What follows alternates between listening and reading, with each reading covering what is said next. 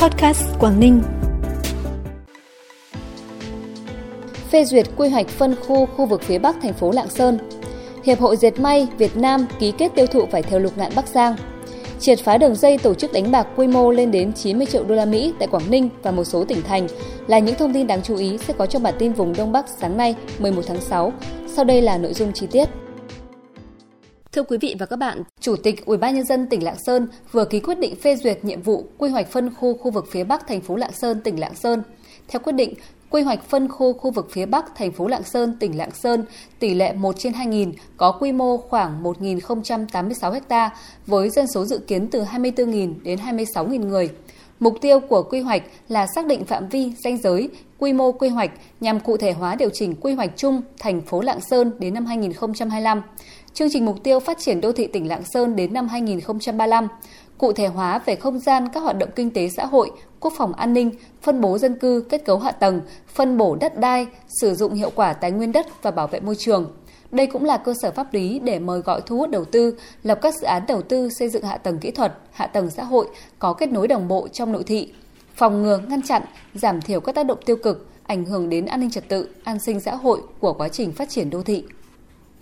Ủy ban nhân dân huyện Lục Ngạn, Hiệp hội Dệt may Việt Nam, Hội doanh nhân trẻ tỉnh Bắc Giang vừa phối hợp tổ chức hội nghị ký kết tiêu thụ vải thiều Lục Ngạn và cắt băng xuất hành đưa chuyến vải thiều Lục Ngạn đi tiêu thụ. Với khoảng 15.000 doanh nghiệp dệt may, tương ứng khoảng 3 triệu lao động, nên Hiệp hội có nhiều tiềm năng tiêu thụ nông sản của Việt Nam nói chung và vải thiều Bắc Giang nói riêng. Không chỉ tại hội nghị này, thời gian tới Hiệp hội Dệt may sẽ tiếp tục kết nối tiêu thụ các nông sản khác của tỉnh Bắc Giang. Công an tỉnh Quảng Ninh phối hợp với Phòng 5 Cục An ninh mạng và Phòng chống tội phạm sử dụng công nghệ cao Bộ Công an và Công an thành phố Hà Nội, Công an tỉnh Thái Nguyên vừa triệt phá đường dây hoạt động tổ chức đánh bạc và đánh bạc trên không gian mạng SFX Capital diễn ra trên nhiều tỉnh thành như Quảng Ninh, Hà Nội, Thái Nguyên. Qua khai thác dữ liệu hệ thống SFX, bước đầu cơ quan công an xác định có 18.000 tài khoản tham gia cá cược trên sàn giao dịch quyền chọn nhị phân SFX Capital do đường dây của đối tượng Đào Minh Sáng, trú tại Vân Canh, Hoài Đức, Hà Nội tổ chức. Số tiền giao dịch qua sàn từ năm 2019 đến nay lên đến 90 triệu đô la Mỹ, tương đương 2.160 tỷ đồng. Để thu hút lôi kéo người chơi tham gia, các đối tượng dùng nhiều phương thức thủ đoạn tinh vi như thành lập các nhóm chuyên gia, bộ phận kỹ thuật hỗ trợ người chơi đặt cược, cam kết bao lỗ, hỗ trợ người chơi thắng cược với giá trị khoảng 15 đến 20% trong khoảng một giờ tạo các hội nhóm trên mạng xã hội, tự nhận là các chuyên gia, người dẫn đường, người đi tiên phong, người truyền cảm hứng trong lĩnh vực tài chính 4.0.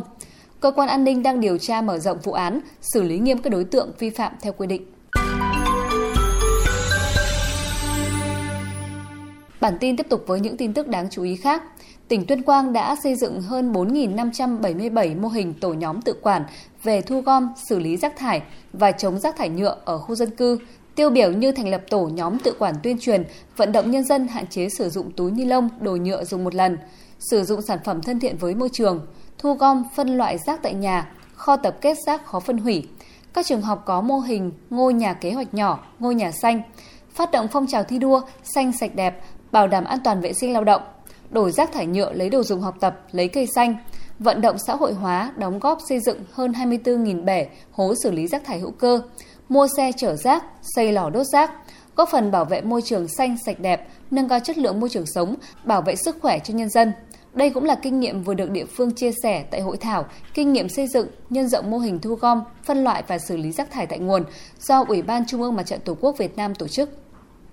Liên minh Hợp tác xã tỉnh Thái Nguyên tham gia hội trợ xúc tiến thương mại cho các hợp tác xã Cup Expo 2022 do Trung tâm Xúc tiến Thương mại và Đầu tư phối hợp với Liên minh Hợp tác xã Việt Nam tổ chức từ ngày 8 đến ngày 13 tháng 6 tại Hà Nội có 50 đơn vị hợp tác xã với các sản phẩm chủ lực đại diện của 9 huyện thành phố trong tỉnh như chè, miến, gạo, mì, gà, dược liệu, dầu lạc, dầu mè, măng khô. Tại đây các hợp tác xã doanh nghiệp trưng bày giới thiệu và bán trực tiếp sản phẩm cho người tiêu dùng có cơ hội làm quen với thị trường, tìm hiểu thị hiếu, sức mua của khách hàng, nhu cầu của các doanh nghiệp phân phối hàng hóa tại thành phố Hà Nội. Dự án làm cha mẹ có trách nhiệm giới để chăm sóc toàn diện trẻ em do Hội Liên hiệp Phụ nữ tỉnh Hà Giang phối hợp với Văn phòng Plan Hà Giang tổ chức triển khai đã hỗ trợ 16 xã trên địa bàn tỉnh. Năm qua dự án đã nhân rộng thêm 83 nhóm cha mẹ, lồng ghép tiết kiệm và vay vốn thôn bản với 1.590 thành viên, tổng số tiền tiết kiệm 300 triệu đồng, nâng tổng lũy kế toàn tỉnh lên 347 nhóm, 7.434 thành viên với tổng số tiền tiết kiệm đạt 1,5 tỷ đồng. Trong năm đã triển khai nhiều hoạt động như hỗ trợ các thành viên có con bị suy dinh dưỡng, chăm sóc dinh dưỡng 1.000 ngày đầu đời nhằm phòng chống suy dinh dưỡng bà mẹ trẻ em, nâng cao tầm vóc người Việt Nam. Trong thời gian tới, dự án sẽ tập trung đẩy mạnh các hoạt động tăng cường sự tham gia của nam giới, tăng cường nhận thức, kỹ năng cho cha mẹ về giới, dinh dưỡng, chăm sóc trẻ nhỏ, xem xét cải tiến cách quản lý thành viên, áp dụng công nghệ thông tin và hoạt động quản lý nhóm cụm.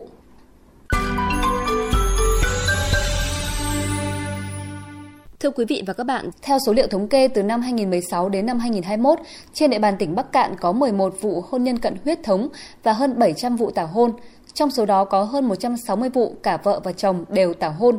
Đa số trường hợp này diễn ra tại các địa bàn ở các xã vùng cao. Đối tượng là những em học sinh nữ dân tộc Mông Giao, độ tuổi từ 14 đến 17, nam độ tuổi từ 16 đến 19. Hậu quả từ tảo hôn và hôn nhân cận huyết thống làm suy giảm chất lượng dân số là một trong những nguyên nhân dẫn đến nghèo đói, ảnh hưởng đến phát triển kinh tế xã hội. Triển khai đề án giảm thiểu tình trạng tảo hôn và hôn nhân cận huyết thống trong vùng dân tộc thiểu số tỉnh Bắc Cạn giai đoạn 2015-2020 và giai đoạn 2021-2025, ngành dân số, kế hoạch hóa gia đình tỉnh Bắc Cạn đã đẩy mạnh công tác truyền thông giáo dục, qua đó nâng cao nhận thức của người dân Quy mô gia đình ít con được chấp nhận ngày càng rộng rãi, tỷ lệ tảo hôn và kết hôn cận huyết thống có chiều hướng giảm.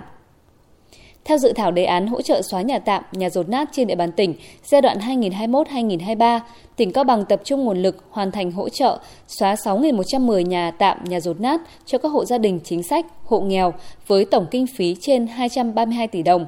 Trong đó năm 2022 hỗ trợ thực hiện trên 2.800 nhà với tổng kinh phí hơn 110 tỷ đồng. Năm 2023, hỗ trợ thực hiện trên 3.200 nhà với tổng kinh phí hơn 122 tỷ đồng.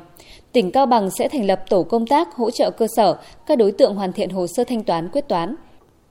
Phần cuối bản tin là thông tin dự báo thời tiết. Thưa quý vị và các bạn, rãnh áp thấp đi qua Bắc Bộ kết hợp với hội tụ gió trên cao vẫn tiếp tục là tác nhân gây mưa rông diện rộng và cường độ mạnh cho các tỉnh Trung Du và vùng núi phía Bắc. Trong ngày hôm nay, vùng núi phía Bắc tiếp tục có mưa vừa mưa to và rông với thời gian có mưa lớn tập trung vào khoảng thời gian chiều tối, đêm và sáng sớm. Các nơi khác thuộc khu vực Bắc Bộ mưa rông xảy ra ít hơn, ở diện giải rác, trưa chiều nhiều nơi có nắng. Do có sự khác nhau về thời tiết nên nhiệt độ vẫn có sự phân hóa giữa các vùng, khu vực vùng núi nhiệt độ cao nhất trong ngày dao động quanh ngưỡng 29 đến 32 độ.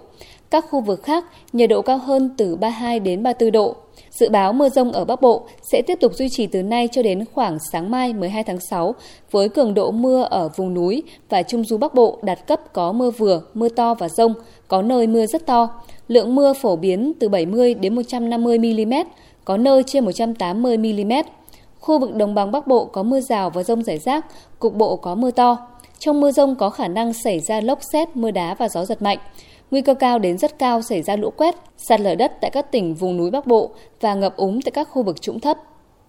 Trân trọng cảm ơn quý vị và các bạn đã quan tâm và lắng nghe bản tin podcast Quảng Ninh. Xin kính chào tạm biệt và hẹn gặp lại.